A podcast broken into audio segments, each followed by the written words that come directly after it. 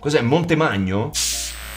E io tengo eh, sempre un po' Adriano, eh, co- col mio modo di parlare. Allora ragazzi, oggi parleremo di, di- di- di- questo vantaggio competitivo di Facebook, Google, Amazon, eccetera, che tu non hai. Loro ce l'hanno. Mi appare una barra blu mentre parlo sotto, ma eh, non è colpa mia.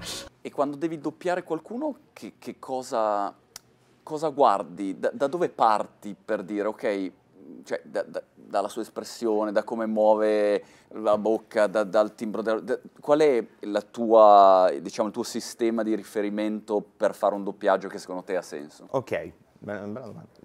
La, la suddividerei in due, Sì, perché il doppiaggio è fatto di esseri umani e di cartoni animati. ok. Quindi molte volte la domanda è, è più facile doppiare un cartone o un film? È soggettivo, è soggettivo, va in base al doppiatore questo.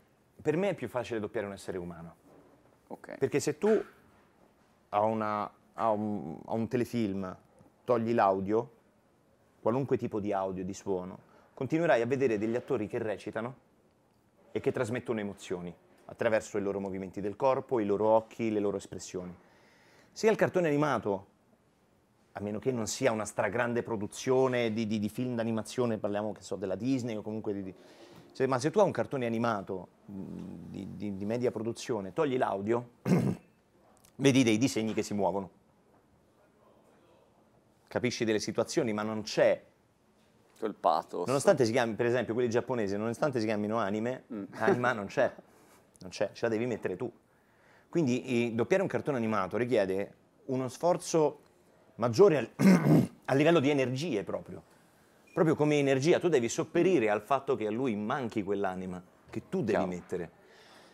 Mentre quando stai doppiando un attore, fondamentalmente più l'attore è bravo, più è facile da doppiare perché non devi fare altro che, che seguirlo, è come, è come seguire una corrente.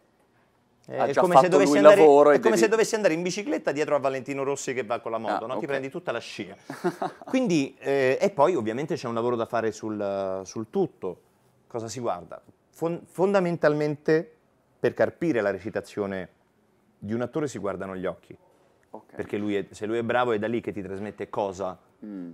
vuole eh, esprimere.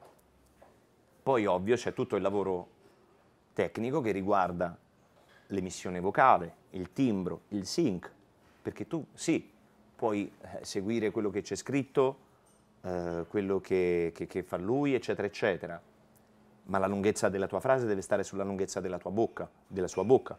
Questa è una cosa che avviene in adattamento. Il copione viene Ah. tradotto, adattato, in modo che il senso e la lunghezza delle frasi siano corrispondenti ai movimenti della bocca dell'attore originale. Quindi il doppiaggio è, si parla tanto, no? Il, il doppiaggio italiano è il migliore del mondo, ma non penso che lo sia solo perché i doppiatori italiani, no, c'è una questione di, di traduzione, di adattamento, di direzione, di attenzione, di registrazione dell'audio, di mix dell'audio che viene fatto anche in post-produzione. È un grandissimo lavoro di squadra. Poi nei titoli di coda ci vanno i nomi dei doppiatori, la voce che senti riconosci quel doppiatore, ma in realtà il prodotto finito per risultare bello richiede un grandissimo lavoro di squadra. Perché un doppiatore a te può piacere su, un su una parte e non piacere su un'altra. Ti chiedi perché, dici ma perché lì è stato bravo e qui no? Mm. Magari non è lui, magari è la, la direzione che è diversa, il direttore ha chiesto cose diverse, magari il mix audio è fatto da persone diverse con competenze diverse. Il risultato di un ottimo doppiaggio è quando tu lo guardi e non pensi che stai guardando qualcosa di doppiato. È lui, è proprio lui. Quando tu guardi un doppiaggio e non ti accorgi del doppiaggio vuol dire che è fatto bene. Una cosa che non riesco a capire come fai è... tu di fatto hai solo la voce, no?